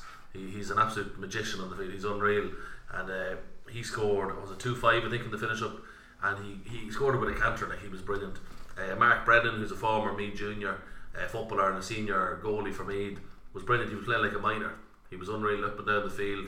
You had Shane Brennan, who's a Christy Ring winner, come back in the middle of the field was great. Even uh, because I was playing centre forwards, was dictating all the pace of the play, it just really clicked for Dunsany in the night. But probably similar to Kilmainham Water. the Bridges looked like they were struggling. They had a lot of injuries, didn't have a massive panel. yeah. Yeah, just one thing as well. Um, uh, Dylan Scully playing uh, playing after his father was buried Yeah, on, on Friday morning. Yeah. Um, Paddy Scully. So condolences to them, and you know, f- hats off, fair fair dues to him for um, for lining out a day later. It couldn't have been easy, but I heard he got a rapturous applause when he was. I think Yeah, he went off through he did, injury yeah. and that, and he got a great applause, uh, which which was really nice to see in difficult circumstances for the whole club, but especially Dylan. Yeah. No, and it's, it's strong, and that like the G. We've talked about it so many times in the podcast. I think it's only right to mention again that the GAA family and all is all there, and I think most people who are involved in the GAA, like if there's a bereavement that they don't want games called off and, and all the kind of pageantry. Some lads actually want games going ahead, and I'd say that's what the Scully family wanted. I'd say they were asked, Yeah. did they want the game off or did they want that? And like in fairness, uh, they wanted to play the game and they gave it a good shot. Like I think just Dunsany clicked on the night. Yeah. But the Bridges, I've always found them an interesting team to watch because they do have a bite in their bite in their tail, like or snap uh, an old pin to get you with, and they, they, we've struggled against them over the years. But don't say Dunsany clicked a lot better now. Not saying I'd say now they'll struggle the next against Cortown. Now Cortown are a good team. I'd say they'll be hot favourites now to win the junior. You're all right. You can you can do that next year. You can talk us up next week. uh, I'd say um, I think Knight is it Knight, one of the hands there from the Vincents uh, was listening there as well. I'm not sure just from the username which one it is, but the the boys Mark Cather listening in, so they'll be well able. They'll be listening. They'll be looking for you. I hope they didn't miss the. I hope they didn't miss the segment where uh, where David uh, gave away all of the Cortown secrets. Absolutely, they'll have yeah. to listen back to it they're individually on separate devices during the week. You know. um, but uh, yeah, uh, well done to all uh, the teams there. Just looking at the division, uh, uh, the Group B, as we said, Clann na nGael six points. Cortown have a chance to join them on six points if they get a victory Well, over Mr. Vincent's Needles is tomorrow. saying Dunsany will beat Cortown by four to seven points.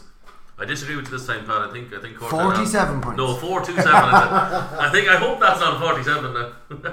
but I think definitely I think we'll, we'll we'll be ratcheting up the mind games now for the next two or three podcasts whenever we find out with the fixtures on, like because Dunsany know. Absolutely, and uh, what we'll do now is, oh, I think One these thing, are uh, one thing I never mentioned was the money we spent on Declan Smith was well spent. The five grand that we got to fly back. From Australia. Absolutely, yeah, yeah, He yeah. scored a point for touch the ball, and he should have scored a goal. But in fairness, if he spent hundred years in Australia or one minute, he, he was never able to kick a goal anyway. So that point that he scored at the very beginning sets you up for a massive win. absolutely, like yeah, he- money, money well spent. Uh, in Group C, uh, I think these are results out of David that you're just after giving Yeah. me over, um, because there's games going uh, uh, on and just finished right now. So uh, we have the results in from Group C. Seneschalstown two goals and eighteen. Na Fianna three goals and nine. Is it or three goals and eight? Three goals and nine. Three nine. Summerhill four seventeen. Navan O'Mahony's uh, eight points. So that was top against bottom. Summerhill uh, with a massive victory over the um, the strongest team in the group. Navan O'Mahony's holding everybody up. Uh, Kells two goals and twelve, and uh, Dunshaughlin two goals and nine. So. Um, Looking at that, Summerhill and Kells just continuing with their winning ways, uh, and that t- table is looking a little bit um, more settled now. Kieran, as Kieran nearly Yeah. chokes there, but you have, I think you might have the table in front of you, and you might be able to. Uh, no, you don't have the table in front of you. I do have the table and the chairs here, But we but uh, Summerhill and Kells that puts them on to ten points, I think. Yeah, and I think there's there's a couple of teams fighting it out who are going to be fighting out for the third place. I think Seneschalstown. Would be one. That's a big win. There, there are two wins from a possible four now, and I think Dunshaughlin are the other team who could be fighting it out with them. Um, and the Fiend as well might also have a say, but Navan O'Mahony's cut adrift at the bottom. Summerhill and Summerhill and Kells, I think full full complement of wins. Yeah, four from four as far as I know, Yeah. and uh, then Seneschalstown on two. We wins. might get Kieran might just get the table up for us there while me and you have a chat about those. Uh, Kells uh, continuing their winning ways at even at, at uh, junior level as well. Mm. Did- Were they in a junior league final as well, or are they in a junior league? They're in the B League Division Five, which would be their third team. They're, Yeah. they're- yeah, so their second B League team. But um, Cormac Mathamo, not to be outdone by his brother Seamus, got two goals today as well. Gary Arkins is one that he's a class footballer. He's, he's played senior for several years, or several years, probably donkey's years, I suppose you could say at this stage. Um, great man on the Twitter as well. He's been carrying the cam, but it's great to see Matt's young Cormac Matmo stepping up and getting two goals today and helping out, uh, carrying the can with the scoring. Uh, we just have the, the table up in front of us there now. Summerhill on 8 points, Gael Kill on 8 points with 4 rounds played. Wolfe Tones with 4 points, Seneschalstown with 4 points, and Skryne with 4 points. Um, all fighting it out for that third position. Um, uh, looking at it now, Kieran, now that you've stopped choking uh, and you're feeling a little bit better, um, we're just checking here. Skryne, Wolfe Tones 210 and Skryne 11 points. So that was the one that we missed. So that was a big win then for Wolfe Tones, um, who beat Skryne, who were just ahead of them. Yeah, so it's it's again it's interesting. That there's four games played in that group.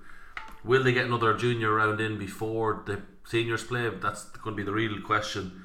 Obviously, because it's all second teams, it, they won't affect the first team clubs yet. But obviously, the the first team clubs like Corta and Dunsany, we'll be hoping that the senior championship gets going as soon as possible. So these teams get as weak as possible. As weak as possible, yeah. Um, in fairness, Gael Kill, um, their senior team is very well settled. Summer Summerhill's senior team is very well settled. So, um, you know, they, they, they're You never not. know what could happen at the Galway races. You never know what could happen. You Lads could go missing, Yeah. get injuries. Uh, you never know. But uh, that Group C, it's starting to uh, shape up a little bit. I suppose you could say at this stage, Gael Kill and Summerhill will be going through to the uh, to the next round, and it's going to be Wolftown, Seneschalstown, or Skryne by the looks of things. That will take third spot. What would you reckon? Yeah, I think so. Yeah, it'll, it'll probably a lot will depend there on them three or them three or four teams. Uh, looking at it, Seneschalstown, I think I've, I've got a couple of lads back as well for that team, and they'll be hoping that they can retain them. I know Johnny Yilson um, didn't play today, but he, he played against Kells last week. He scored eight points. He'll be one that probably will be nabbed by the senior team.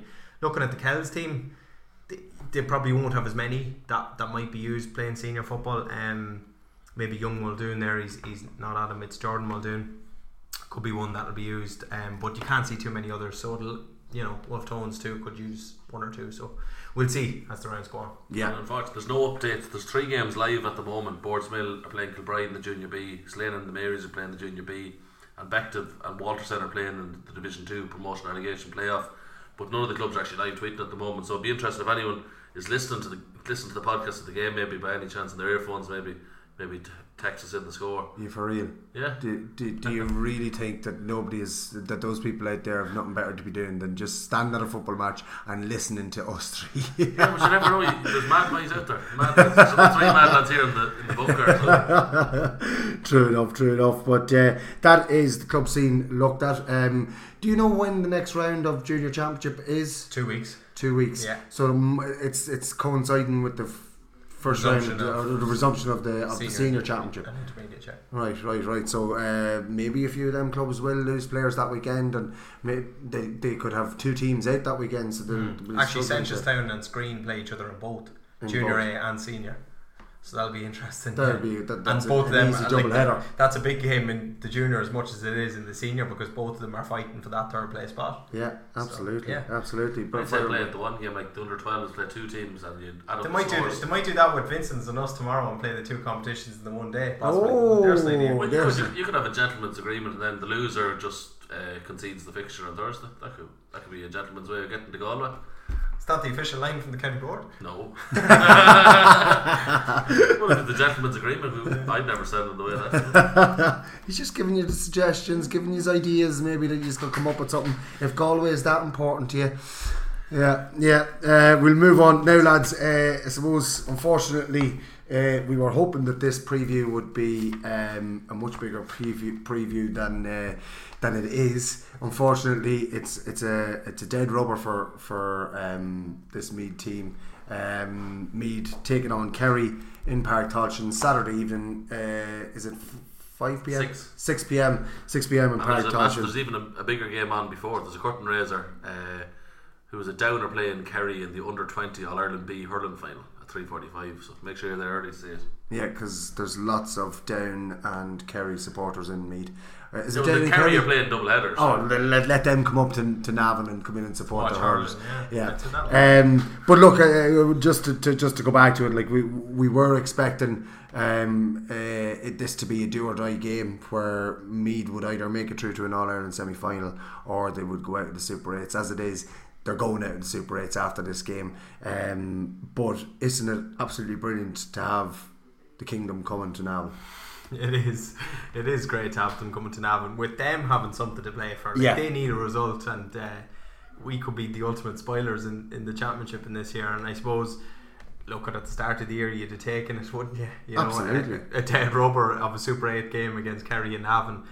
The way it's the way it's panned out, obviously, is a little bit different because we will still feel that we probably should have got at least one result from the two games we're after being defeated in in the Super Eights. But it, it's it's an opportunity, and I said it to Andy the last day. It's an opportunity for supporters to get to the game and to come out and show their appreciation for what this Meath team have achieved this year. And um, you, you have to take everything into consideration and the progress that's been made throughout the league and then championship. And um, it, it's something that I suppose will will be disappointed that there's nothing on the game, but it's a really good opportunity for us to actually relax now and play as we as we know we can and let the lads go out and express themselves with no pressure on them and they can just go out and perform hopefully and give Kerry a really good game and make them work for their place in the All Ireland semi final. Yeah, absolutely. Like, um, uh, like while I'm disappointed that it's not a bigger game and that uh, Meath should be playing for a semi I'm not overly disappointed.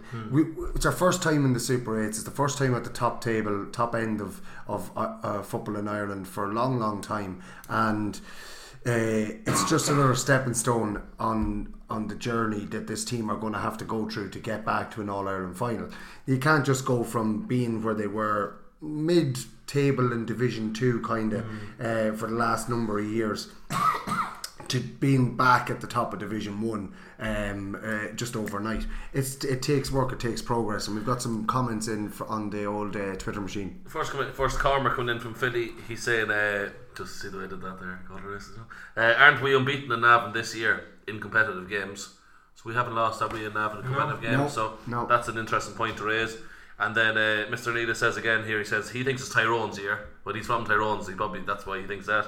We said Meath promoted to Division One, Leinster final Super Eight, good year, and to build from it. Yeah, Two absolutely. positive comments there. That's the that's the thing. The three goals we've said it before. The three goals were met this year. Uh, division uh, promotion to Division One, Leinster final, and Super Eight, and we can't ask for much more than that. But the disappointing thing is, is that we really could have got a victory against Mayo Mm. for sure, and maybe you know if we were right in that game against Donegal. I think that they're a fantastic team, but Mayo were there for the taking, I suppose. To where I only watched the game back this weekend, like uh, for, for various reasons, I only watched it back this weekend. But um, Can you go through the reasons? No, uh, Oisín McConville commentated on the game, and you know he, he spoke about the positives for Meath overall this year and amount the amount they learned from it, particularly the young lads. And he says the likes of James Conlon, for example, playing in this, they're going to learn a lot more from this experience than they would have had. We probably got through, um, came a bit unstuck against Mayo in, in certain times, and I think it probably highlights the need for maybe another couple of additions to the squad to strengthen our hand, probably from the bench. That's one aspect, one key aspect of when we come up against big division one teams. For example, against Donegal, Oisin Gallen came on. He's after changing the last two games. He came on and scored a goal and a point. Frank McGlynn was another one that came on last weekend. Andy Moran's the obvious one. You had Keith Higgins on Mhm. the bench. Lads like this, they're, they're hugely experienced players, and you only get that from playing at the top level and, and kind of building up your squad year on year, if that makes sense. Absolutely. Uh, uh, the only thing I'd have a, the only thing I put you up on there is what is that, especially against Mayo, we could have we could have had that game won before Andy came on. What I think is is that our lads just need to uh, work on doing doing things a little bit, the simple things a little bit better, because that's all that's letting them down at the moment. Because you can't, effort is absolutely brilliant. Um, uh, like they're, they're, they're the way they're approaching these games, the the, the, the never give in attitude, everything. I'm, I'm loving all that. They're just making small little mistakes at at, at uh, vital times, and if they cut them out, like we've spoke about it before as well. Their their shooting ratio and uh, uh, uh, uh, like shots to to um, Points, to yeah. points ratio and whatever shots to scores ratio, it, it's it, it's a little bit low. So once they start working on these things and start cutting out those little mistakes and just using the man in the better position, uh, it's just sometimes these things are happening and they're the, th- the things that we're falling down on. I really think that this team is close, really, really close, and that they're not far away from from making that breakthrough. You're saying about Andy uh, Moran coming on, yes, and, and Frank McGlynn, all really well experienced footballers and brilliant. Um, but if you're bringing them on and you're six, seven points down, y- you know, because we could have been six or seven points up against Mayo at that stage. You know what I mean? Well, I suppose Andy Moran came on at half Oh, at half-time, yeah, yeah. But he, he was the exception. I, I get what you're saying, but I still feel there's, there's Oh, there is, look, more additions. absolutely, to it, yeah. Um, and, and that kind of thing. But we, we'll take a huge amount of positives from the whole year, I, I suggest. And um, yeah, yeah, look, it's, it's something we speak about most weeks. It's where we kind of came from last year, and we were at such a low ebb, particularly after the Longford, Longford game. Restored a little bit of pride in defeat to Tyrone, unlucky albeit, but uh, it still symbolises the, the improvement. Now, I would suggest that we still, and it's something we probably will hopefully achieve in Division One next year, is beating a Division One team, and that's we've got close to doing it with Mayo and Donegal this year, and Donegal and Tyrone in previous years. But I think that's something that this group really need to achieve is to actually beat a top team. And as soon as we do that, that's going to be a lift, kind of, or a, A weight, weight off the shoulders, exactly. yeah. And and they'll actually realise that you know that's it, it can be done and it, and it will be done and it'll be just kind of a realization that we deserve to be kind of playing these teams and actually beating these teams Yeah, consistently. yeah, yeah, absolutely. And and I, I have no. I, I actually said it earlier on this year to a few people that I really think that Meath will stay in Division One next year. I think that there's a couple of weak teams in there, and also that a couple of the bigger teams don't really. Take the league serious at the beginning. It's No. more towards the end, and, and, and it all depends on what fixtures we get and where we get them. Kieran Flynn, um, just with this big game in Páirc Tailteann against Kerry coming up next weekend, it's a chance for Andy maybe to open up the panel a bit uh, or open up the starting 15 a little bit. Potentially, yeah. You kind of, he probably will have to be looking for next year already. So maybe he'll blood some youngsters. Maybe he might give, uh, maybe well, well he's done it. In fairness, like to say the banter Shane Walsh, like will he start these lads? Maybe will he?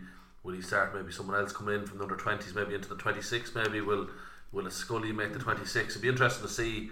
Like, uh, will the likes of Mickey Burke see game time? Maybe potentially last ever game for the senior footballers. He, he'll probably want to be in the squad next year, but we don't know. He might, he might not. Like, he hasn't seen championship minutes this year. Yeah. He might get a go. Maybe Campion. hard to know. Like Campion probably deserves a start. Maybe you, you probably want to give. You want to be thinking, where's my team going to be in five years' time? Like maybe those are the players that should be starting against Kerry. Maybe Yeah, getting getting that experience. not even just next year. Thinking, about where's my team in five years' time? Like start their lads. I think are going to be on the team. you know, Like. It's a, it, it, I suppose when you look at the the uh, Kerry forward line, David, Mm. um, it's a big opportunity for um, our, our our our back line who have been absolutely incredible this year um, to come up against uh, you know more top brand footballers, the likes of your Cliffords. Um, uh, the likes of Paul Geaney. uh, Paul Geaney and, Shamie and, and O'Shea. That's, Shamie that's O'Shea. probably ins- who do you think will mark who? That's what I was going to. That's that's, No, that's the point that I was. Oh. I was that. You know, I was just coming into that. And and who do you think is going to be? What what matchups do you think will happen there? Well, I'd suggest similar cuts of lads. I'd say Seamus Lavin. I'd be quite Clifford. happy with Clifford. Yeah. I'd leave uh, Conor McGill on Paul Geaney. Yeah. Should he play full forward? I'd imagine he will. He very rarely does play anywhere else. Um, uh, Shamie O'Shea's it probably a little bit different. Pádraic Harnan has played centre back for us. Um, I might be inclined to put Donal Keogan on him if if you know if I if I was picking it. Or Sean O'Shea. on Sean O'Shea. Sean O'Shea. I thought you said Shane O'Shea. He did. He did say that. Yeah, sorry, I did. Okay. Yeah. I was going. uh, We're not playing Mayo again, are we? Yeah, yeah, Jesus. That's a Hoover track from Castlebar to Navan yeah, yeah, Sean O'Shea rather on the 40. Yeah. So um, they'd be the type of lad. Stephen O'Brien is, is a different one. He tends to kind of drop back and run, which is something that possibly James McEntee would be uh, suited to. You know, following him around and being comfortable going into our forward line to, Yeah. to where Stephen O'Brien traditionally carries the ball from. So it'll be interesting to see the matchups. Um, look at Kerry are Kerry are a serious team. Sure, they- I just have to pick the team now. So that's it, done. yeah, God, I just wouldn't- walk into the yeah. walk into the meeting and go, lads. Here I have you it. go. There's the sheet. There's the team sheet. And if we lose, just say it's Rispin pick. Yeah. it's a win-win for everyone. You know? Exactly. But it, it, it's um, uh, it's great. It's great that we're, we're, we're getting to to see Kerry uh, traveling to Navan and um, like I suppose you would always associate Kerry with the beautiful game and the whole lot.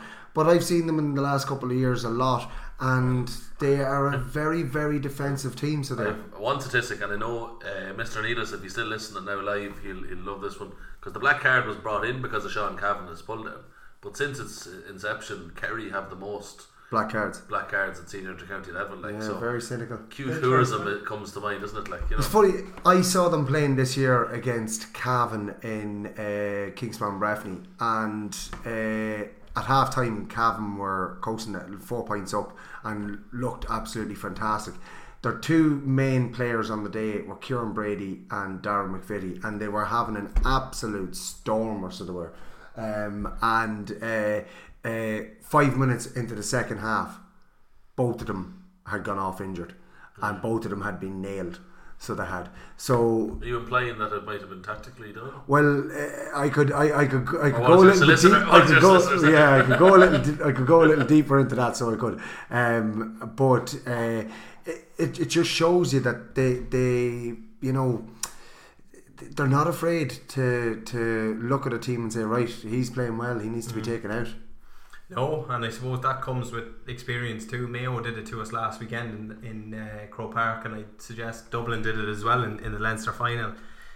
It's what the top teams do. Let's be honest about it. Tyrone have been, you know, well Past masters of it. exactly Yeah. um, in, in a previous life. Paddy Nealis won't like us for saying that. Yeah, but but all of these top teams are well seasoned, and yeah, it's cynical. Some people would call it cute, other people would call it um, Dirty. dirty. Yeah, but ultimately, Trampy. you do you do exactly. But you, you do anything you can in your powers to win, and I think with with time we could be sitting here and maybe answering questions that our lads are at in a couple of years to see out games as well. Well, you look back at any of our teams uh, that won All Irelands, and Yeah. they were well adapted to the, dark dark, arts, arts, so yeah. they were, you Yeah. know, um, and uh, well able to do it, and you know, none more so than than Mick Lyons, who was an absolute uh, rock at the full back uh, uh, in the full back line, and a rock when he was coming out. the international beating rule, lads. wasn't it? And was your man? He was playing against Australia. It was, your man was such a brilliant, the full forward or the uh, the Big Dipper or whatever his name was. And he was a big professional, big lad, and he's supposed to clocked Mick Lyons, and he laid him out the ground like dirty enough blow, but Mick never got him back basically. But then the following year, the test was in Ireland. And all of a sudden, the, the Aussie crowd were like, uh, "The big Dipper's on the ground! The big Dipper's on the ground!" And Mick Lyons was standing beside him there, like looking at him. Like took him a whole year to get him, but he got him.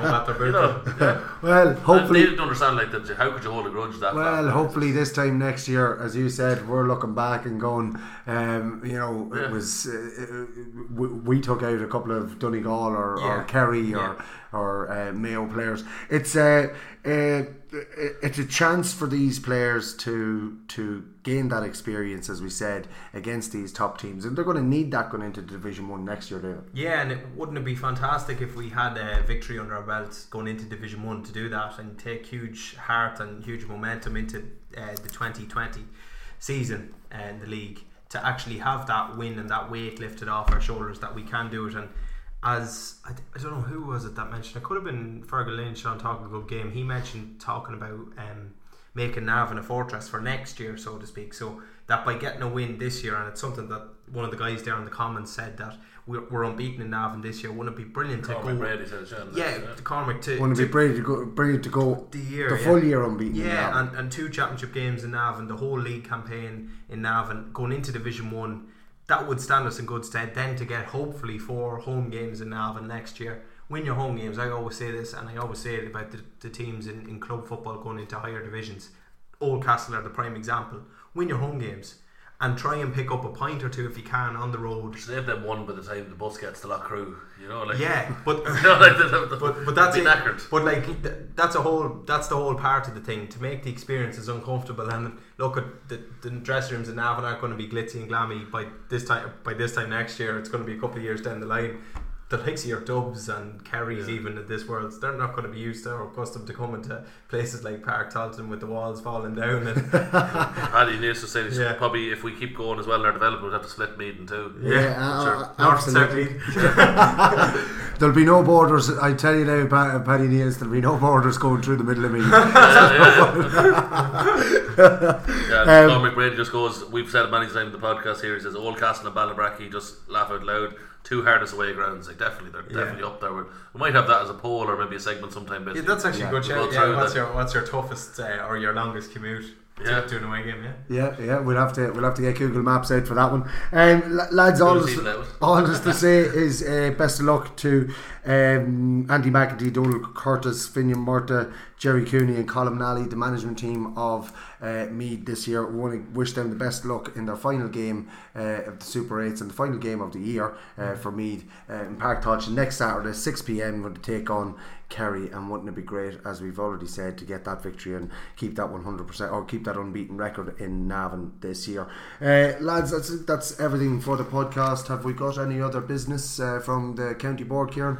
Uh, the Royal House draw has to be mentioned. Draw coming up on the 28th of September, sponsored by Glenveagh Homes. We're starting to get it. You probably Where know- is the draw this time? Uh, Is it probably shopping centre again? Potentially is again. We just haven't finalised that yet. Okay. But I'd say it will be like uh, the big thing. They would say the social media. Hopefully, the advertisements are starting to hit people. You might notice maybe on the Thursday before the game at Croke Park last week that all Instagram and Facebook, Twitter ads were starting to hit people. I was being bombarded with them, and it was great to see. So Mm. you have a chance to win a house for 100 euros if that's the avenue you want to be in. And then we said before, you rebuild in Páirc Tailteann, whatever avenue, you're giving money back to your club. There's loads of different avenues to appeal to different customers. So just get your tickets. Well, that, that's just a, that's an interesting point that Kieran made. Like clubs are benefiting by getting fifteen percent of their total income from ticket sales. Mhm. So it's in the club's interest to really push it. Like I know some of the clubs benefited hugely from the first draw mid series. Yeah, Moyne Wood made a fortune. Yeah, Navan O'Mahony's I think as well, nat- naturally enough. But then there was town teams that didn't. So it's a, it's a great chance for you to actually do your bit for your club as well as actually getting yourself in the in the draw to win the some, house. some clubs have had great ways of doing it. Just say, you know, the way you could match a few balls in the lotto Mm. or the bingo or like that, and you get a hundred quid be given out. So rather than giving out the hundred quid, they're giving a ticket out. Yeah, we're doing that now as Yeah, well. So And- what's happening is you're actually getting 15 euro back on Yeah. your own 100 quid. So you're actually working it out well.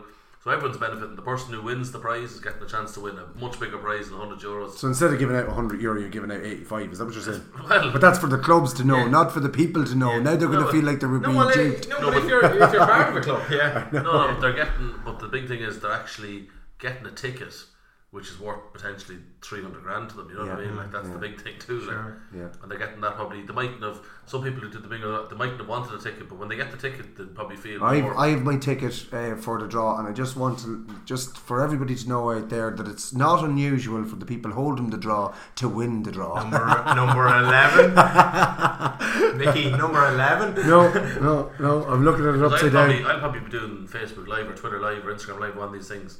I should they call out me ticket. Like I, I have a fair chance to win. Well, I'd just be some reaction on the Twitter as well. So. Um, just just something else about about winning. I'll bring in our predictions, which is going to be up and running in two weeks' time. So it's uh, megapredictions.com. Um, Club Championship predictions. So it's the start of or the resumption of, of the senior and intermediate championship and round four of the Oh, junior you- A championship. All right, round four of the Mm. junior A. Okay. So we obviously couldn't have one for this weekend because it was limited enough fixtures in junior And A. you were trying to get ready for the Galway races. So They had you few- just too many hurdles, you know, like too many fences to have. Listen, you have two weeks to get your uh, things in. There's 200 euro worth of prize money as well. I'll be hitting you boys next week for your predictions, and we'll be running through them in uh, when we're previewing the next round of championship fixtures. So So photo finishes maybe. I don't know. It's hard to say. you're you're just sitting there thinking of uh, horse racing. He's actually courts at the Googling minute, so them. he's- Yeah, I'm actually Googling them, That's yeah. what he's doing. So no, no other business, lads. Um, no. One thank everybody. what about everybody. you, Mickey? Any other Um, business? Any other business from me? Uh, what- well, like uh, No, you- we, you never get to like you always ask us, and we never get the chance to ask you. Ah, sure. Look, anything else, you know? look. I'm only here to look after yous. Well, you're, you're you're ready for that. No, um, just to say thank you to everybody who uh, uh, interacted and listened in on uh, the old uh, Periscope Twitter machine, and um, uh, thanks again for. For listening to the podcast. Again, we will be um, we will be trying this uh, on a weekly basis, uh, putting it out in Periscope, so you'll be able to listen in live, or you can catch up on any of the podcast um, host sites. We're on all of them, I think, at this stage. So we are uh, Spotify, um, SoundCloud, Google. Um, Google Podcasts, iTunes, so you'll find us out there. That's it for this week. Um, come back next week where we'll have more results and more previews, and we will have a review of the Meath v, v Kerry game in Páirc Tailteann. And don't forget, we are Meath. Why? It matters more.